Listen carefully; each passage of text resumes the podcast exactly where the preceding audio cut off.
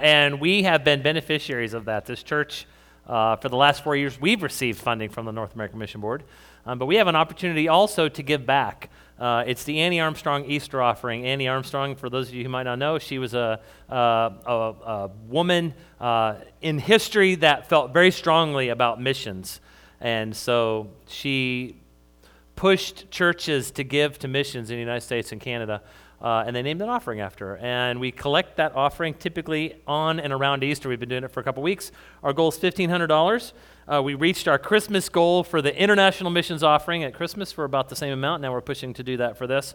Um, a couple of the things that, that international mission or the North American Mission Board does besides um, church planting is Send Relief, uh, which uh, is an organization that, that internationally uh, along with the International Mission Board, supports people in disasters, refugees, and in wars. So, right now, uh, giving to Send Relief uh, through the North American Mission Board or through the International Mission Board will reach uh, refugees in Ukraine. Uh, and around the world. There have been other disasters. Ukraine's been high on our list, but there have been other disasters. There's been a flood in Africa, uh, and there's been a couple of other things that have happened in the last couple of months. Hurricanes in Madagascar, and Send Relief has responded to all of those. Um, one other thing uh, that they mentioned in the video was the Send Relief Centers. Uh, and they mentioned a couple of cities, and I, I, have mentioned before, I wanted to mention again, that they're opening up a center here in Chicago. It's in the Austin neighborhood, uh, and uh, we'll have opportunities as it grows and begins to impact the community to volunteer there. So I'll be keeping you posted about that. Uh, this should be good. All right, so let's get into the message coordinating the timeline of Jesus' post resurrection appearances has some challenges. If you've ever read the four Gospels, you'll know that there's different accounts of what happened and who spoke and who didn't speak and, and where Jesus appeared. Um, but despite that, scholars agree, uh, especially New Testament scholars agree, that Jesus' account of individual appearances to Mary, to Peter, and the two on the road to Emmaus were among the first. Um, I find it interesting that Jesus chose to appear to individuals or small groups first before going to the large group. As humans, from our perspective, we would say, we, we would think and maybe even say, Jesus, wouldn't it have been best to go to the big group? The 11, you know, Judas had already uh, committed suicide at this point. The 12th uh, apostle had not yet been named. We find that out in Acts when he is named. Um, but, but we would have thought probably Jesus would have gone to the 11 and, and the, the other uh, disciples and followers of Christ uh, and, and, women who helped uh, in the ministry of Christ. You would have thought he would have gone to them. But he didn't. He didn't. Instead of rushing to immediately comfort the disciples, comfort this large group uh, of people, he went uh, to two basically unknowns on the uh, road to Emmaus. He spent the better part of Easter Sunday, I found this interesting, walking with two disciples on the road to the city of Emmaus. He didn't appear to the 11 until later. It makes sense to us that he would have wanted to do that, but that's not what Jesus did. Instead of immediately relieving the fears and the concerns of the larger group, he spent the day walking and talking with two, what we would consider basically unknowns, two travelers returning home from the Passover events of the prior week.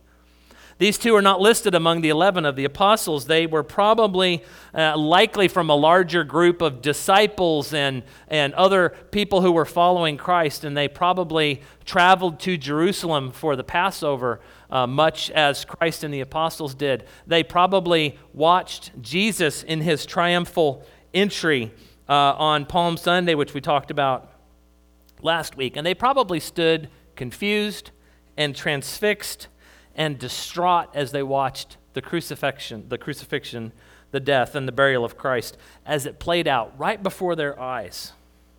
And then Scripture says these two were traveling home, downcast and perplexed. And then their day changed. Turn to Luke 24. We're going to read in verse 13 and following. It'll be on the screen as well, but you might want to grab your Bible. You can grab it on your phone. You can look at a Bible under your seat. You can also follow along on the screen.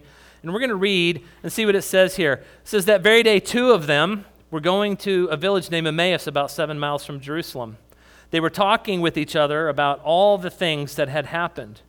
While they were talking and discussing together, Jesus himself drew near and went with them.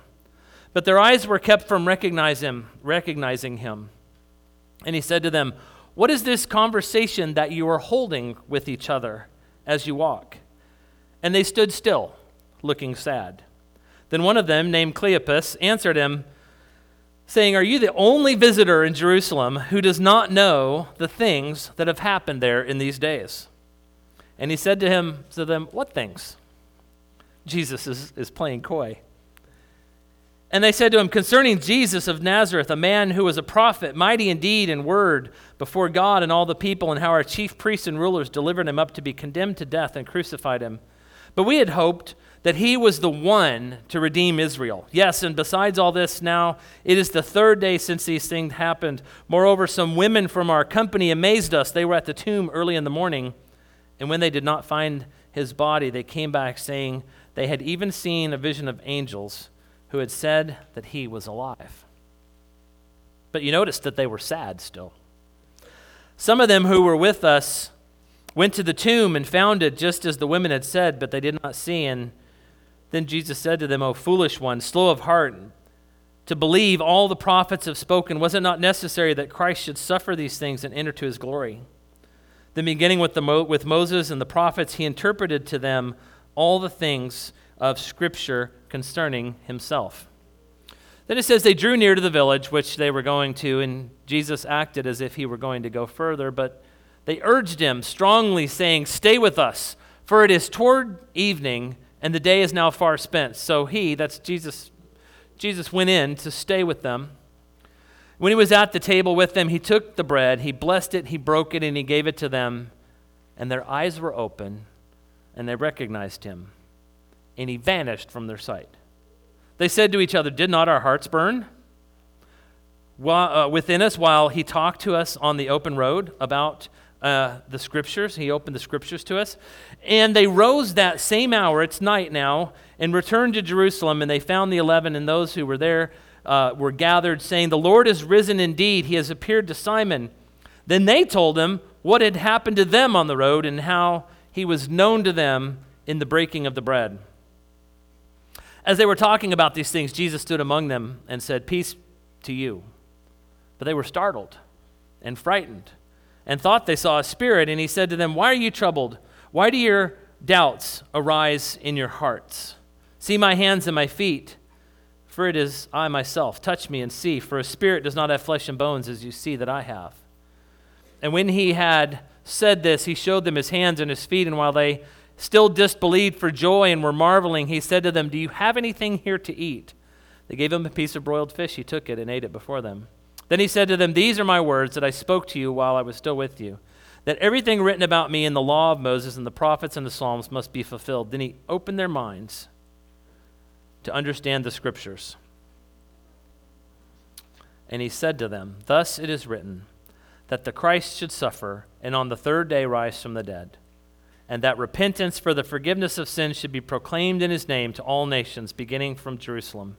You are witnesses of these things, and behold, I'm sending the promise of my Father upon you, but stay in the city until you are clothed with power on high. There's two verses here that I really want to focus your attention to. Verse 27 and verse 45. It says this beginning with Moses and all the prophets, he interpreted to them in all the scriptures the things concerning himself. Verse 45 says, Then he opened their minds to understand the scriptures.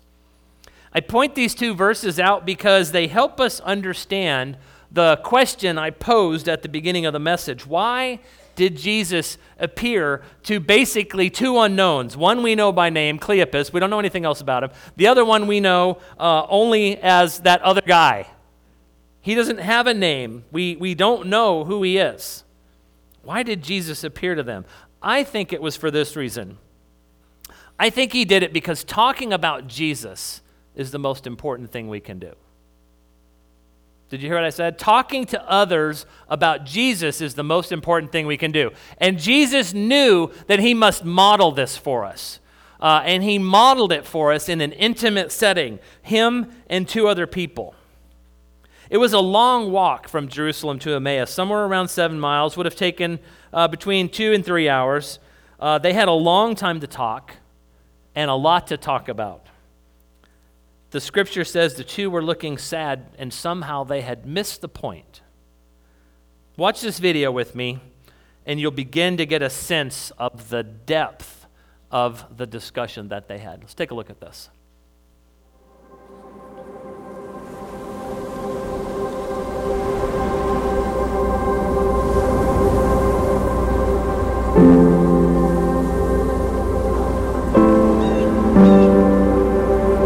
Bible is not a series of disconnected stories. It is a single narrative in which every story, every character points beyond itself to one who is greater. The story of Adam and Eve is not just about the first man and woman. There is a true and better Adam who passed the test in the garden and whose obedience is ascribed to us. There is a true and better Abel who, though innocently slain, has blood that cries out not for our condemnation, but for our acquittal. There is a true and better Abraham who answered the call of God to leave all the comfortable and familiar and go out into the void to create a new people of God. There is a true and better Isaac, the son of laughter, of grace, who was not just offered up by his father on the mount, but was truly sacrificed for us all. There is a true and better Jacob, who wrestled and took the blow of justice we deserve, so we, like Jacob, only receive the wounds of grace that wake us up and discipline us. There is a true and better Joseph, who at the right hand of the king forgives those who betrayed and sold him and uses his new power to save them. There is a true and better Moses who stands in the gap between the people and the Lord and who mediates a new covenant.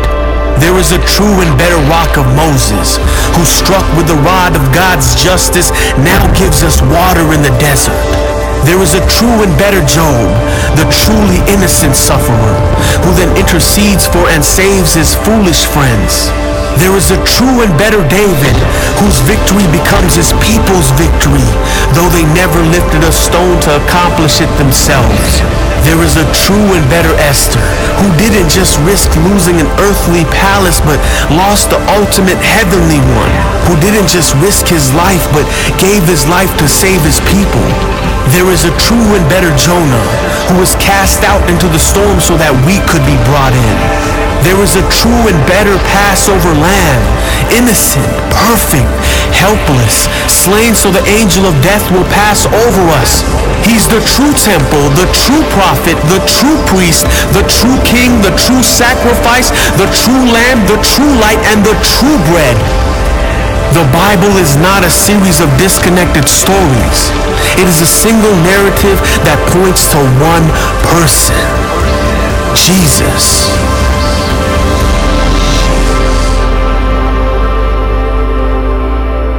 He crammed a lot into that two or three hours, didn't he? And I wasn't going to try to say all that this morning. Jesus primarily, most of all, would have drawn a line from the event of Passover. And they mentioned it in there when uh, they put the blood over the door so the angel of death would pass over.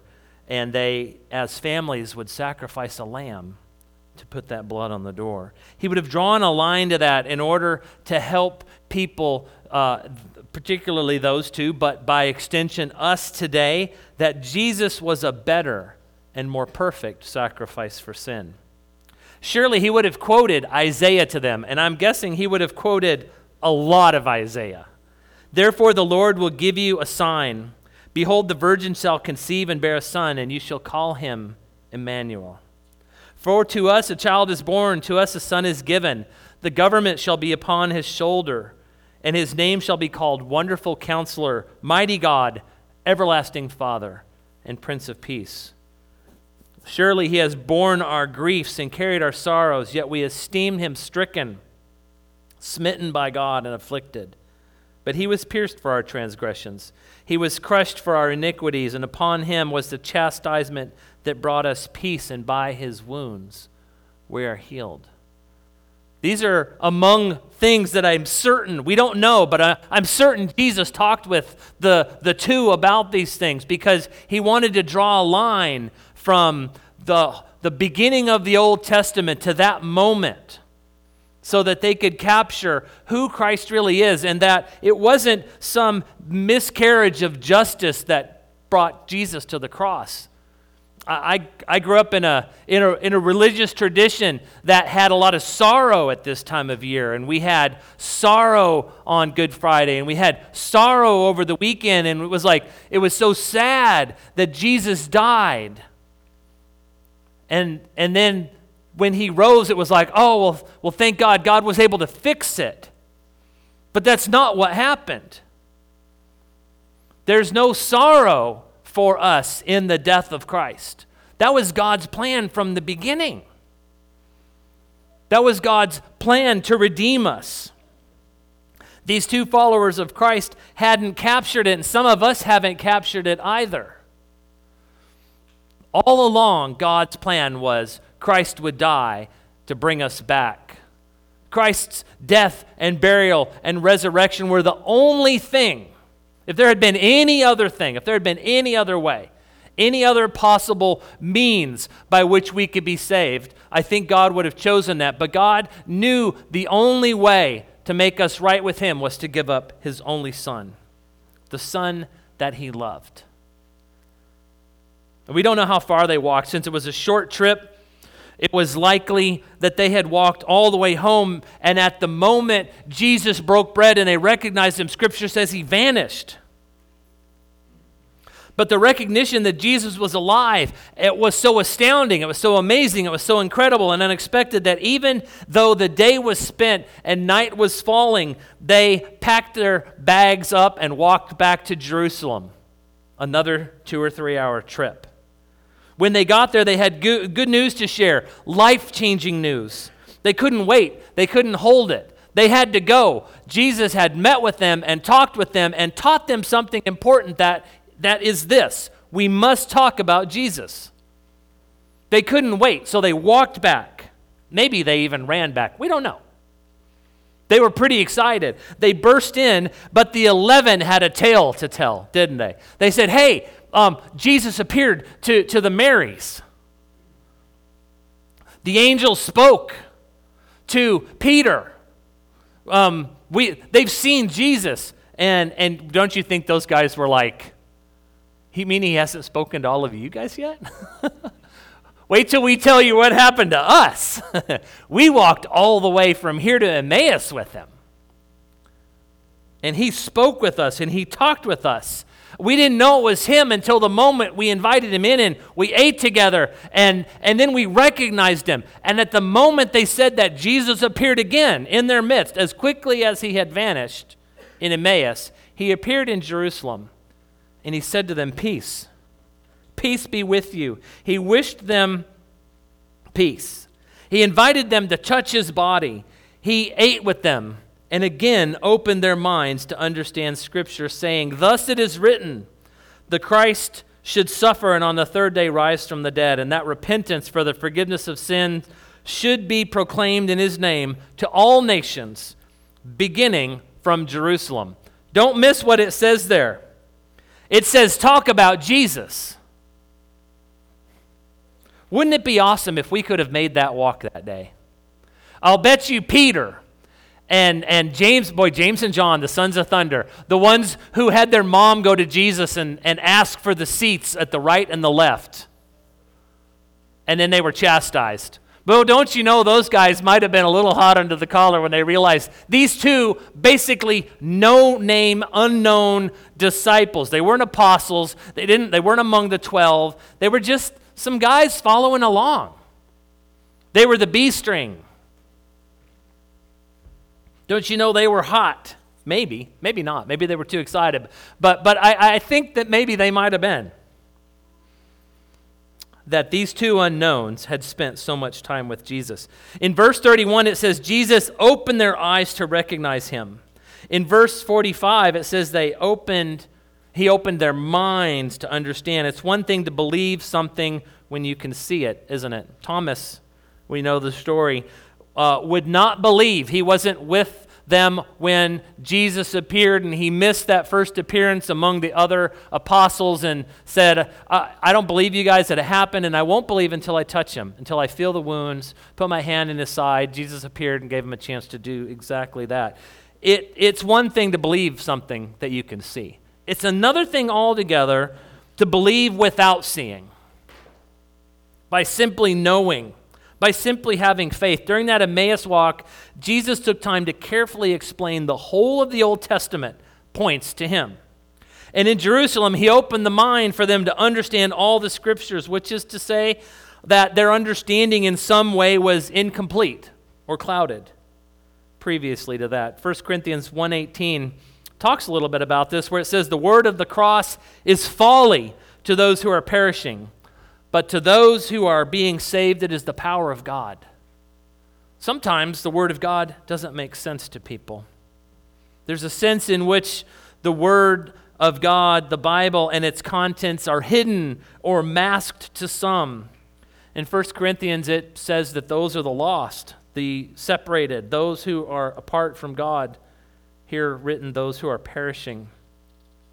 There's also a sense in which the mind of the believer, the Christ follower, is open to the Word of God, that the Word of God is revealed to us, that because of the filling of the Holy Spirit and salvation in Christ, when we read Scripture, we understand things we wouldn't have understood otherwise. We know from the biblical text again, salvation in Jesus Christ has always been part of God's plan. His death, burial, and resurrection were no mistake. He's due no pity for what happened, as if it were a miscarriage of justice, it was God's plan.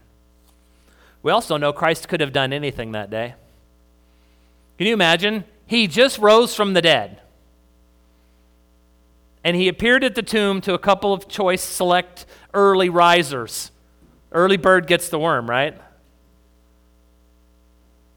And then he jumps onto the road with these two unknowns I believe one of the reasons is so that story would be captured in Scripture so that we could read it here today and know that one of the most important things that Jesus could do at that moment was to talk about himself.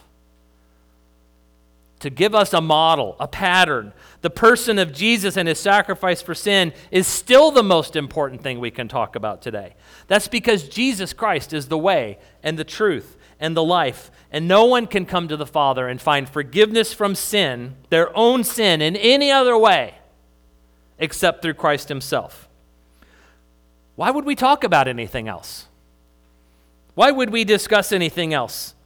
Listen to what Moses taught the people of Israel about the importance of God's Word. Deuteronomy 6, starting in verse 4, says, Hear, O Israel, the Lord our God, the Lord is one. You shall love the Lord your God with all your heart, your soul, and all your might. And these words that I command you today shall be on your heart. Listen to what you do with these words. You shall teach them diligently to your children. You shall talk of them when you sit in your house, when you walk by the way, when you lie down, and when you rise. He even goes so far as to say, You bind them on your hand and bind them between your eyes and write them on the doorposts of your house and your gates. God's serious about His word. Talk about it, speak about it, think about it, meditate about it. But listen, Easter morning, before Christ can open your mind to His word, you have to open your heart to God.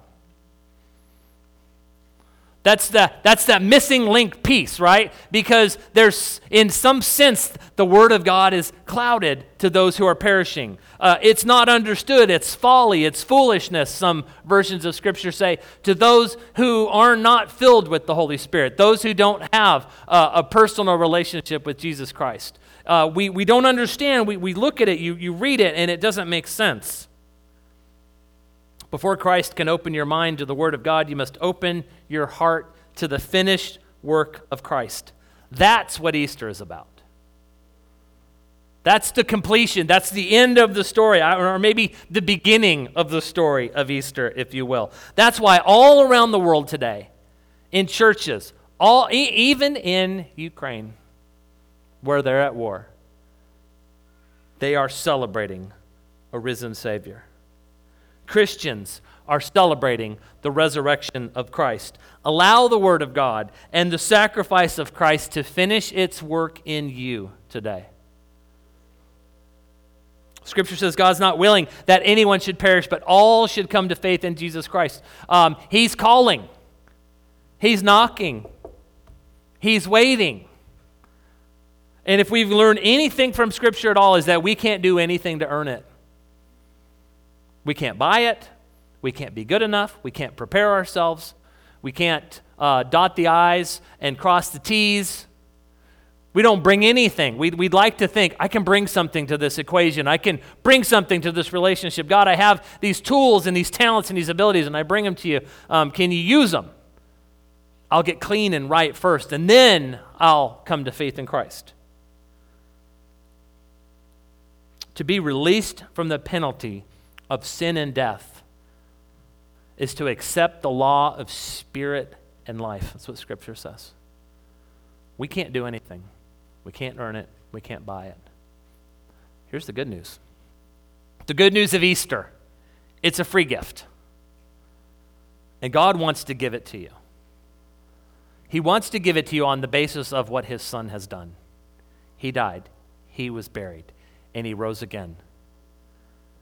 He repaired what was broken in the garden, what Adam and Eve couldn't fix what any of the apostles couldn't fix, what the prophets in the Old Testament couldn't repair. He came to complete what the law couldn't do. If we learn anything from Scripture, it's that the law just shows us we're broken and incapable of knowing God the way He should be known. And the only way to know Him is to set aside our own will and our own desires and say, Lord Jesus Christ, I accept you. Save me. Scripture says if you call in the name of the Lord Jesus Christ and you believe in your heart the story of Easter that God raised him from the dead, you will be saved. Saved from an eternity separated from God. Saved from an eternity separated from all things good. Saved into a new relationship. The old is gone and the new has come. That's the story of Easter. And that's the, that's the, the challenge of Easter. Ask yourself today have I done that? Can I honestly say to myself, in my heart, I have come to the place where I have asked Jesus Christ to save me and be my Lord and Savior? Give yourself the best Easter gift. Allow God to give you the best Easter gift ever. It's not a basket of candy. It's a saving relationship with Jesus Christ. Let's pray. Heavenly Father, Lord, there are all around this room and online uh, folks that have listened, and, and Lord, you're working in hearts and minds. No matter where we are, whether we've walked with you for 50 or 60 years, whether we are just now hearing the, the salvation message of Christ for the very first time, Lord, We've heard the message today. We thank you for your Son, Jesus Christ. We celebrate that He is risen, uh, that we have no reason to pity, we have no reason to be sad, that it's joy Lord, we remember back to the past couple weeks where we talked about what happens when lost things are found. And we know, Lord, that that's the thing that gets the party started in heaven when people who don't know you and are separated from you by their own sin find your Son Christ and are saved. And so, Lord, we pray today and we ask and we, we wait to see if those who don't know you yet will ask you to be Lord and Savior. Lord, today, even in this room, even in this moment, we can pray, Lord, forgive me of my sin. Lord, forgive me for doing things my own way. Lord Jesus Christ, I believe in my heart in it that, that you have been raised from the dead, that you carried my sin to the cross and you were victorious over sin and over death. Lord Jesus Christ, save me. The scripture says if we believe that, if we pray that, if we are sincere in our relationship with you, it says that you will come and you'll make a home in us. We know that the, the temple veil was broken when Christ uh, died. And we know that's because now the, the, the, the Spirit of God will no longer inhabit a place, a building, a property, but now He inhabits the lives and the praise and, and the hearts of His people. And if you pray and ask Christ to save you, He will come in. He will fill those gaps, those holes, those longings, those desires, the failures, the brokenness. Lord, we love you, and we're learning to love you.